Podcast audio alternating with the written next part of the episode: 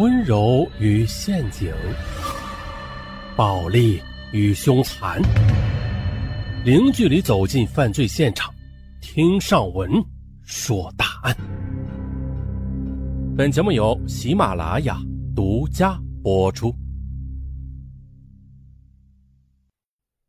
本期的情感大案说的是性奴噩梦，说的是一个年仅13岁的小女孩遭到歹徒强暴了，懵懂中的她选择了忍气吞声，一直到她考上了大学。可谁知这噩梦依然没有结束啊！咱们从头说。张田是工人的孩子，父母离异之后一直是和母亲生活在一起的。今天是周末，上小学6年级的张田一个人去姥姥家。当他走到附近的公厕时，一个男人笑着问他：哎，小姑娘，你是张田吗？张田稍微一犹豫了，便被他一把拽进了厕所里。张田吓得浑身发抖，最后呢，就像是一只小鸡仔一样被人扒了个精光。当他忍着下身撕裂般的剧痛从地上爬起来的时候，耳边又响起恶狠狠的声音：听好了，如果你敢告诉别人的话，我就把你家里的人统统的都杀光，反正我刚杀过人。说完扬长而去。张田一口气跑回家，他拼命的用被子蒙住头，大哭一场。哭完之后呢，他又把被弄脏的内衣裤放到盆里，他想赶紧洗干净，不能让妈妈知道。这歹徒叫季星宇，无正当职业，靠在街边卖菜或者打点零工去维持生活。而就在他强奸张田不久之后的，他又因为交通肇事罪被判处有期徒刑3年，2002年刑满出狱。出狱之后的他就四处的疯狂的去寻找张田。2002年4月的，读高一的张田骑车路过兴城市川北路的路口时，一阵自行车车铃猛地从他身后响个不停，只见的季星宇就像幽灵般的出现了。张田加快速度，季星宇也快速的跟来，一边跟还一边大声的嚷嚷：哼，还装不认识我呢，你要是不跟我走的话，我就到你学校找你老师和同学，说你不是处女了，我让你上不了学，看你的脸往哪搁。张田吓得脸色发白，紧接着季星宇握住了张田的自行车把，连推带拽的把他带到了一间平房里。接着季星宇又拿出一把明晃晃的匕首架在了张田的脖子上。我看你是翅膀硬了是吧？老子刚从监狱出来呢，我是不在乎再进去一次的。事后季星宇又威逼张田说出了自己的住址和家庭电话。于是噩梦开始。从2002年的5月到2004年7月这2年多的时间里，季星宇几乎是每隔一个星期就要奸污张田一次。而张田的母亲朱丽娟在工厂是3班倒，工作十分辛苦。小张田呢就经常的在姥姥家生活，而姥姥呢又是年迈，视力又不好，再加上过早懂事的小张田，他也不想让母亲为自己操心，便刻意的隐瞒着此事。所以中学几年的老师和家长们都没有发现他的异常。就这样的一面任歹徒欺凌，一面在老师同学和妈妈面前装着什么事儿都没有发生。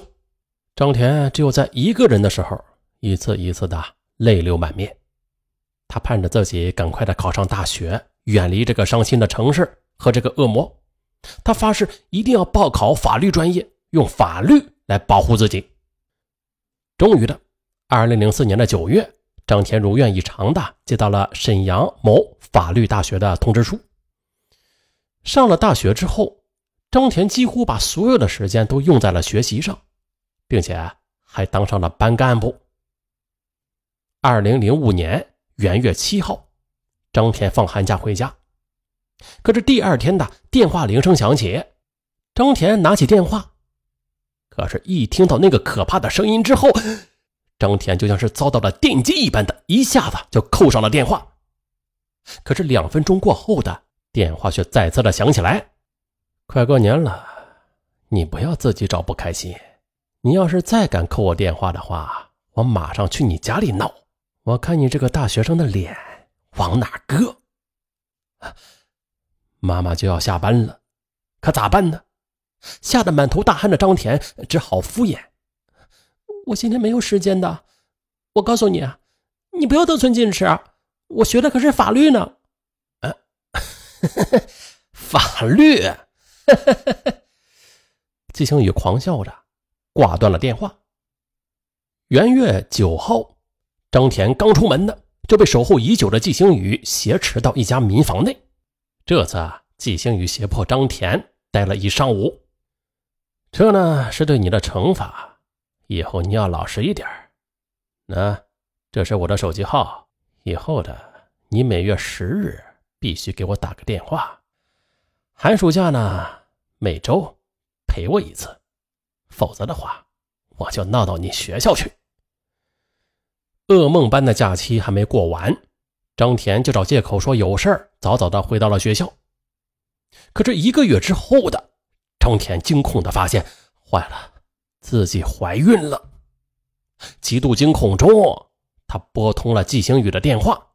在季星宇软硬兼施下的，张田又回到了兴城，在葫芦岛市的中心医院进行了药流。